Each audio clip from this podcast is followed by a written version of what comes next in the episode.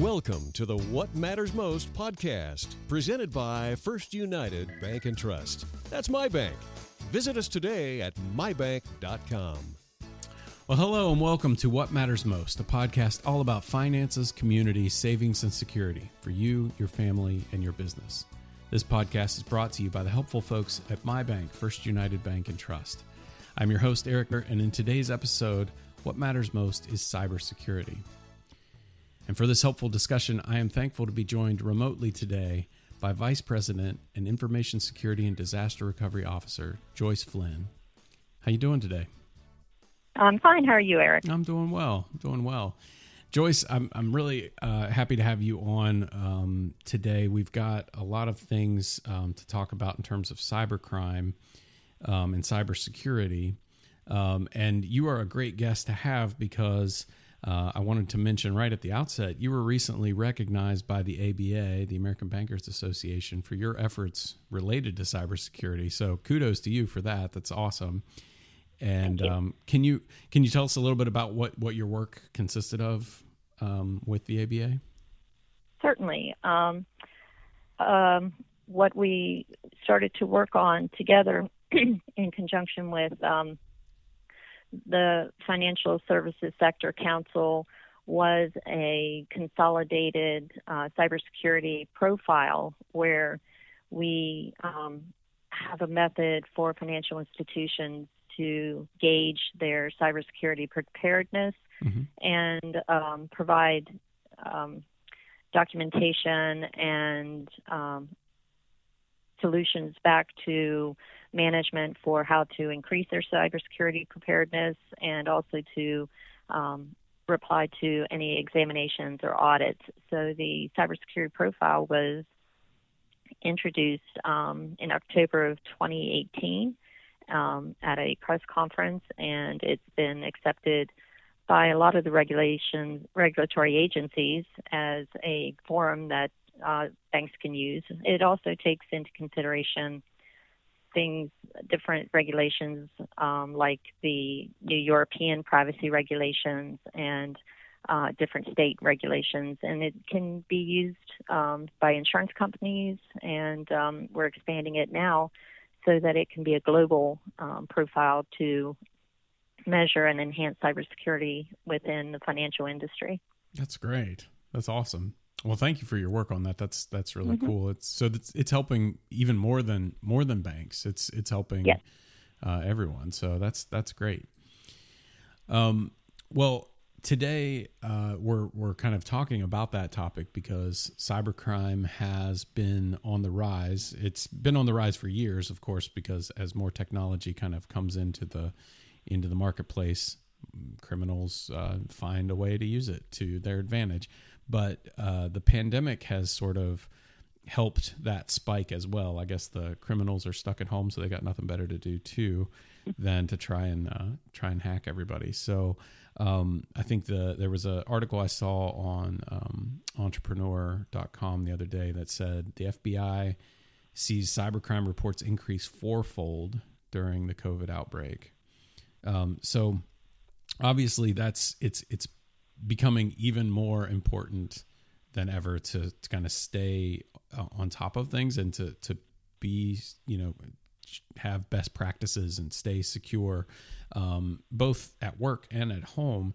Um, so i'm wondering you know what are what are some of the things that you're seeing out there? What are some of the statistics that are that are um, that are kind of prevalent in the market right now related to cybercrime?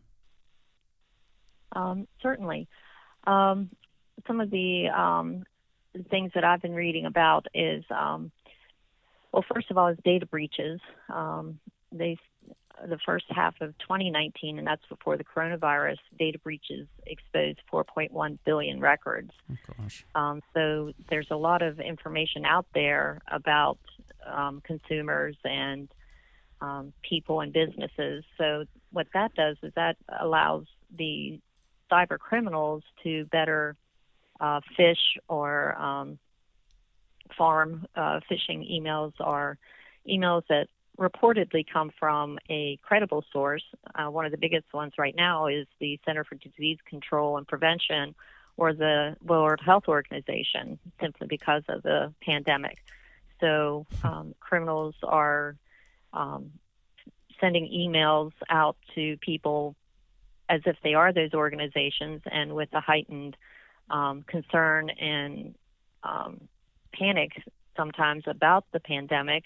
People are clicking on things more than they probably would. Right. Um, they're also impersonating Johns Hopkins University, which is um, they have a huge coronavirus research center um, where they're tracking everything. So um, that's a big thing is the phishing where you get people to click on a link or something and then they can install malware. Um, they can uh, monitor what they're doing on their home computers or um, business computers and things like that, and then um, use that to then get into their accounts and uh, things like that.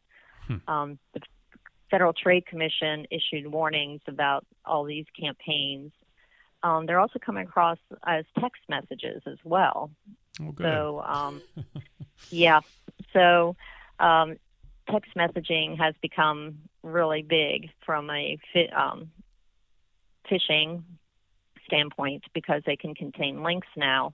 Right. Um, so that's that's another way. So you get a text uh, supposedly from your local health agency or the CDC, and it's supposed to make you worried or scared, and of course, then in that emotional state, you click on it. Yeah. So um, they're also having robocalls in the U.S. Um, trying to uh, sell at-home testing kits, and um, so that you can get them for at home, and then you give them your account information, and you know they then take your money. Hmm. So those are some of the more uh, pertinent ones that um, are uh, being uh, reported out there related to the coronavirus. Goodness gracious! Well, it's it it certainly sets the stage for uh, you know there's a, a landscape of of threats that are kind of trying to to catch people off guard all the time. Um, so let's talk a little bit about what are some best practices that uh, people can do or businesses can deploy to to better protect themselves from from those um, or at least mitigate those those threats. Mm-hmm. Um, what I usually refer people to if they're they're wanting to get some, um, especially businesses, some definitive um, steps they can take is the um, Center for Internet Security's top 20 uh, security controls. Mm-hmm. Um, people can just um, look up CIS top 20 and they can get a lot of information. But some of the biggest things are um, making sure that you use complex and extensive passwords. You know, don't use password 123 or um, your anniversary date or something like that. Um, use complex uh, passwords. We use we talk about using pass phrases, which could be um, a favorite quote of yours or something like that. That's longer and it's not as easily hacked. Um, right. Make sure you keep your antivirus up to date on your all your devices. Um, they have antivirus also for um, phones or smartphones, um, your laptops, tablets, etc. Make sure that you install all the patches, um, Microsoft and also um, Adobe, which is a popular program. Um, make sure you patch, even though it's a pain to have your computer restart. set them up to automatically patch. Mm-hmm. the biggest thing is not to click. Know when something sounds too good to be true. Um, not to click links if you're not expecting something or open a, a file that somebody sends you unless you know the sender and you're expecting it. So that's one of the biggest things. Yeah. Well, and and I mean, I think it's it's uh, too good to be true, but also um, in a from a scary sense. We I talked with. Mm-hmm. Um, with Eric Goff and Jennifer Kriebbaum uh, a few episodes ago, and, and they were talking about people being scammed from the sense of um, believing a, a, loved one had lost something mm-hmm. or needed something, and and they were getting the message as if it were coming from that person, and um, and that's that's a scary thought too because I mean fear drives a lot of action in people, and so uh, scammers are obviously aware of that and they're using that against us. Which is a big thing with the coronavirus now is you know instead of uh, super offer, they're they're basing their hacking and and phishing on fear, trying to um, make you so afraid that you need to click or do something. So um, just be aware of what you're doing. Um, another thing is, uh, I know people are have asked me about um, when they get things for Christmas um, th- that are connected to their network. Mm-hmm. Um, those are called the Internet of Things. Um, it's great to have, um, you know, your security system hooked up so you can watch it on your phone and things like that. And people ask me, well, how do I make sure that nobody's getting into that? Um, I'm sure a lot of people have heard about the baby monitors that um, they had other people watching them, right, and things right. like that. Um, as a new grandmother, you know, uh, uh, knowing about those, that's something that uh, people are are concerned about. So one of the things I recommend is that um, anytime you get something new that's connected to the internet, is to change all the default passwords to something that's complex and and not easily um, guessed or mm-hmm. or hacked, so that um, your network at home and let's be honest, most people have a home network now right. if they're connected to the internet um, that it's more secure. So um, default passwords and changing those is a big thing to help secure everything that's connected to your internet at home. Yeah, I know a lot of um, newer uh, routers and things like that at, at people's homes t- tend to have complex passwords customized and mm-hmm. put on them. But but some of the older devices for sure would come with admin and password, and that was just yes. how it was. And so you, if you if you knew the device type, you could get in pretty easily. Yes. Mm-hmm. That's that's good advice. Um, and then the other thing you you mentioned uh, making sure things are up to date, including your phone. Um, I I know a common thing that I um, that I hear from from folks is they're they're looking at their devices, whether it's an even even iPhones and and iPads, and and they say, well, it updates automatically. Well, does at some point in time, but if you go in and look at the the apps, a lot of those apps don't you know they they require you to go look and and kind of uh, refresh the screen to get it to realize that there are updates available so yes. making sure that that you keep your your stuff up to date is, is super important for sure yes it's it's definitely important especially um, those that are the apps that are used for um, banking or um, investing or anything that has to do with um, money or your health information. You know, a lot of um, places have uh, health areas have their own apps that you can go in and, and keep and look at your results and things like that. So it's really important to click on those um, every now and again and make sure that they are kept up to date as well. Yeah. Yeah, and the same applies for businesses as well. I mean, I know mm-hmm. that um, you you mentioned Adobe software, but really any software that you have installed, yeah. um, or even uh, your website platform. So a lot of small businesses use um, different kinds of content management systems to kind of keep their their their websites you know online and, and running and those things require updates um, because they're constantly changing the the attack vectors and things like that. So, do you get any? Um, do you have any thoughts al- along those lines? Um, yes, definitely um, keep those up to date, and I would also um, recommend that um, businesses try to keep in um, monitoring the uh, the company or the application that they're using for their websites and um, going on and seeing what they're finding, um, trying to see if anybody's reported vulnerabilities with it because, um, you know, we at the bank, we make sure that we get um, information from various sources about vulnerabilities that are found out there in different types of applications and websites and the more you're aware of what's going on out there, the better it is to make sure that those are up to date and secure. Um, you don't want somebody to deface your website or put um, what they call a man in the middle so that anything that happens between the customer and your website is captured from a man in the middle attack. So monitoring the software, if it's WordPress or um, any of the other um, free or um, other website development tools that are out there, make sure that you're monitoring what's going on. Um, we use um, Krebs. Um, the businesses can sign up to get notifications from the FBI. They have um, what they call FBI PINs, where they release information about vulnerabilities that are out there or attacks that they're aware of and things like that, so that businesses can be aware of um, what's going on and what they need to do to make sure their systems are secure. Mm-hmm. So you, you mentioned Krebs. What is, what mm-hmm. is Krebs?